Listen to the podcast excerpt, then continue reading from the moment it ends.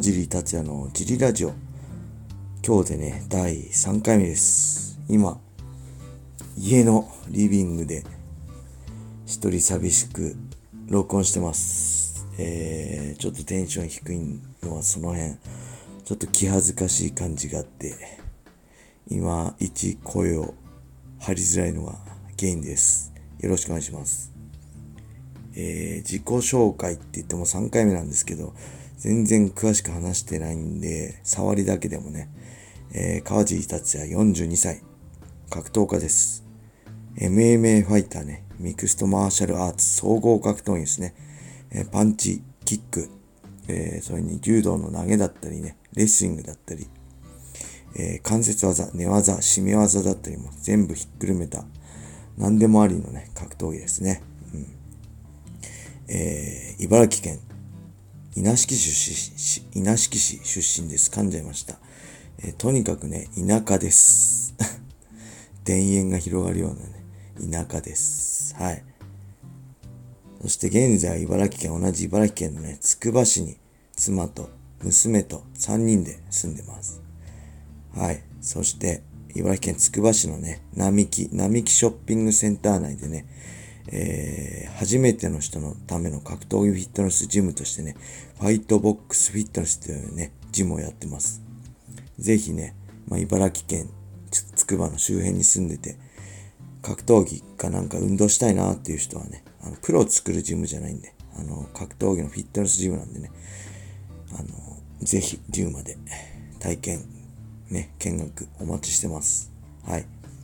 そしてね、まあ、スポーツ歴はね、小中で、まあ、前回の友達、ね、幼馴染との昔話でも言ったんですけど、小中、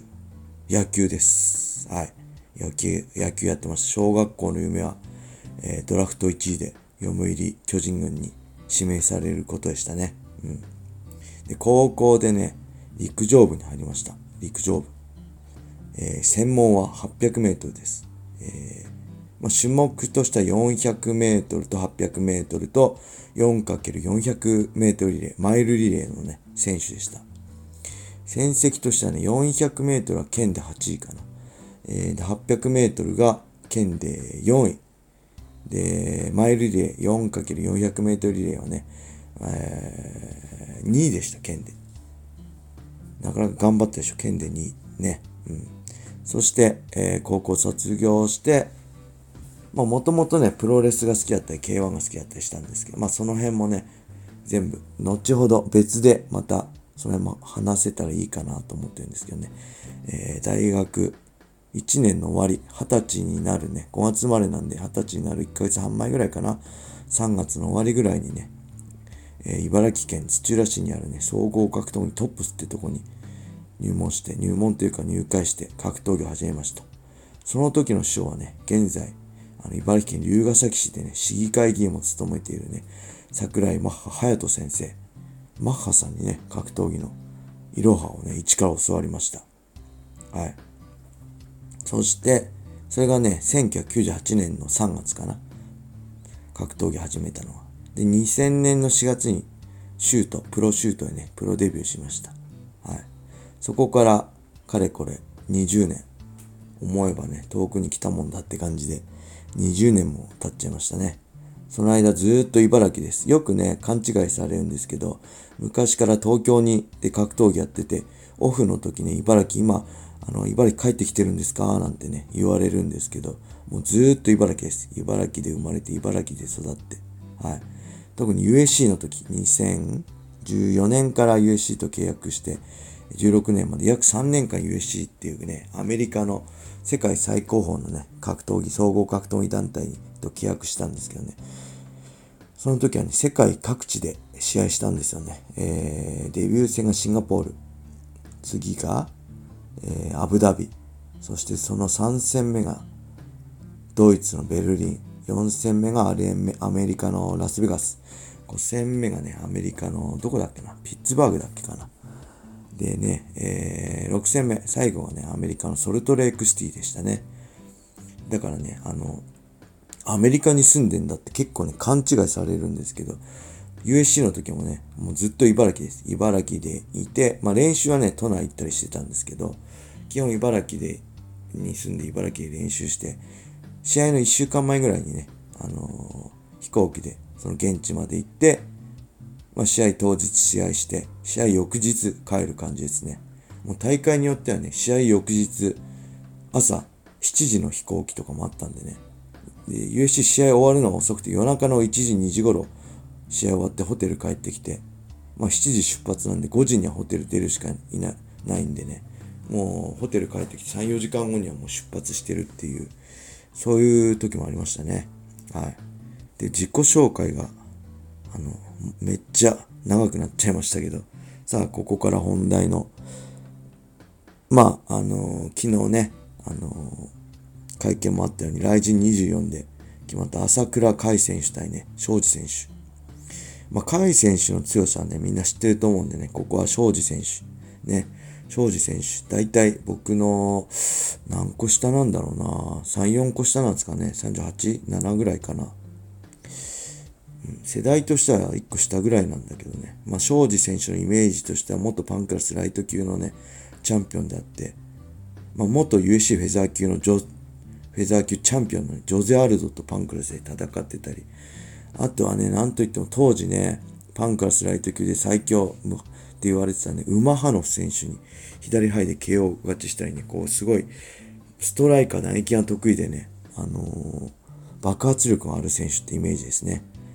で、どのぐらいだろう ?3、4年ぐらい多分試合してなかったと思うんですけど、まあ、3年ぐらい前、2017年ぐらいにまた復帰して、そこからのイメージはね、すごいコンディション良さそうだなっていうイメージです。結構前はダメージ溜まって、やっぱスタイル的にもね、打たれて打ち返すようなスタイルなんで、結構ダメージ溜まってそうかなと思ったんですけど、あのー、なんか、ここ数戦復帰してからはね、あの、すごいコンディション良さそうに戦ってるなと思って、前回の8月のディープ、でもコロ選手相手にね、KO 勝ちしてるんで、まあ本当、まあ甲斐選手は強いのは当たり前なんですけど、まあ本当一発が強いんで当たればわかんないかなっていう選手ですね。あとね、あの、とにかく前に出てくるプレッシャーが半端ないです。前へ前へ、打たれても打ち返すスタイルでね、ほんとプライド武士道時代のゴミちゃんみたいなスタイル。現代が最先端の戦い方ではないと思うんですけどね、ほんとど根性ファイターっていうかね、ゾンビファイターっていうか、打たれても打たれても前に出続けて打ち返してね、相手を消耗させて逆に KO しちゃうみたいな。足を止めての打ち合いなんか強いと思うんですよね。うん、ただね、カイ君は、ね、リング、まあ、あの、雷神ので大きいリングをね、広くうまく使えるんで、カイ君自体もね、大木久保戦を見る限りプレッシャーも強いし、あの、スピードはもう全然カイ君の方があると思うんで、まあ全然違うと思うんで、スピードは。その辺がね、あのー、まあ、カイ君有利かなと思うしね。まあ、とにかく、メイン、あのー、カイ君側から見るとね、あのー、その庄司選手のプレッシャーを裁くのか、逆に迎え撃つのか、リングをうまく使ってさばいて勝つのか、迎え撃つのか、どっちなんだろうなってちょっとね、その辺も見どころなんですけどね。まあ、僕は迎え撃つんじゃないかなと思うんですよね。うん、あのー、前回のあの、大木久保戦でもカイ君カーフキックって言って今 MMA 界で流行ってるね。普通ローキックって太もも向けるんですけど、膝より下、カーフってふくらはぎ。まあ、ふくらはぎじゃないんですけど、実際はね。ただ、名前がカーフキックって言うんですけど、そのキックをね、結構多用してたんですよ。それってね、一発まともに入っちゃうと一発でね、もう脳天痺れるほど効いちゃうような打撃なんでね、あのー、結構足の踏ん張り効かなくなってしちゃうんですよね。うん、で対する庄司選手は前回の殺せを見る限り、そのカーフキックを気にせず、普通ディフェンスっていうかカットしづらいんで、透かしたりしてね、バックステップで透かしたりするんですけど、全く気にせず受け続けながら前に出てたんで、まあ、結構このカーフキックがね、ポイントになるんじゃないかななんて思って、カイ君がカーフキック打って、まあ、庄司選手が足にダメージ溜めて、まあ、それでも庄司選手はね、ガンガン前に出続けると思うんですよね。うん。そんな中、まあ、カイ君が最終的にはね、パンチで迎え撃って勝つのか。まあ、はたまた、意外とこう、庄司選手が頭下げて前に出てきたとこ、飛び膝蹴りなんかも合うんじゃないかななんてね、勝手に思っちゃったりしてるんですけど、うん。まあ何にせよ、まあ、カイ君有利なのは、まあみんなもそう思ってるし、僕自身もね、カイ君が有利、まあ今勢いに乗ってるしね、本当に強いんで、カイ君は有利だと思います。ただね、そういう、なんだろう、勝って当たり前の状況っていうかね、見てる人全員が勝って当たり前と思ってるような試合ってね、ものすごいしんどいんですよね、ファイターとしては。負けられない戦いだったり、勝って当たり前っていうね、試合は本当にきついんですよ。なんで、その辺の、まあ、だからってカイ君がそれでどうなるとは思わないんで、その辺のね、プレッシャーもどう乗り越えるかっていうのもね、あのー、見どころだと思います。そしてやっぱり庄司選手ね、まあ、世代は違うという同じようなね、時期に、ドリームとかでも戦ったりしてたんでね、あのー、あれですね、K1 戦、K1 のね、マサト戦の時もね、一緒に入場してくれたりしてね、あの、本当にあの世代近いファイターなんで頑張ってほしいし、その根性ファイターをね、ファイ根性ファイター、本当は激しい打ち合いになると思うんで、誰がどっちが勝とうがね、激しい打ち合いっていうか打撃戦にはなると思うんで、もう本当楽しみですね。うん、あそれちなみにどうでもいい話なんですけど、庄司選手といえばね、あの、僕ね、2012年3月末にね、ワン当時 1FC、現在1っていうシンガポ、1のね、シンガポール大会出たんですよ。その時にね、なんだっけ、ドナルド・サンチェスってアメリカの、えー、キング・オブ・ザ・ゲージのチャンピオンと戦ったんですけど、その時なかなか対戦相手は決まらなくてね、なぜか当時のドリームの加藤さんに言われた対戦候補の一人にね、庄司選手がいました。なんでワンの舞台で、しかもシンガポールで日本人対決なんだろうって思ってね、結構ハテナハテナハテナだったんですけどね。まあ、庄司選手にその話言ってなかったかもしれないですけど、実はそんな話もありましたね。懐かしい、もう8年も前。それからもね、こうやって戦い続けて、まあ、休んでる期間があったりしよう。もうライジンでの、でね、トップファイターと戦うんですからね。まあ、ほんと頑張ってほしいし、カイ君はしっかり結果出して、うん、まあ、来たる、来るであろう大晦日の堀口戦ですか？までしっかりつなげてほしいですね。うん、そしてね、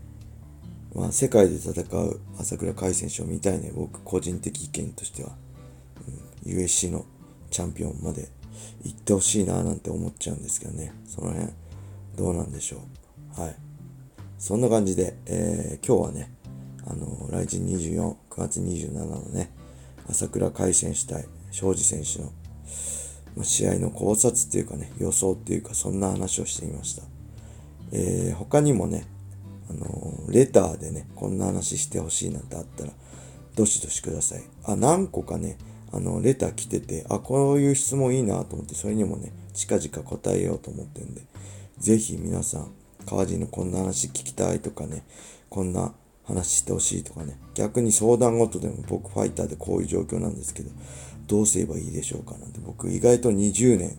プロファイターやってきてね、ほんと世界15年間世界のトップファイターと戦ってきて、もうほんとね、もういろんな経験してきてるんでね、いろんな状況も、網膜剥離も3回になってね、3回手術してたりね、いろんな経験してきてるんでね、ファイターにとっても、いろいろこう相談事乗れると思うんで、ぜひ興味あればレターをください。はい。今日はこんな感じで終わりにしたいと思います。はい。それでは皆さん、良い一日を。まったねー。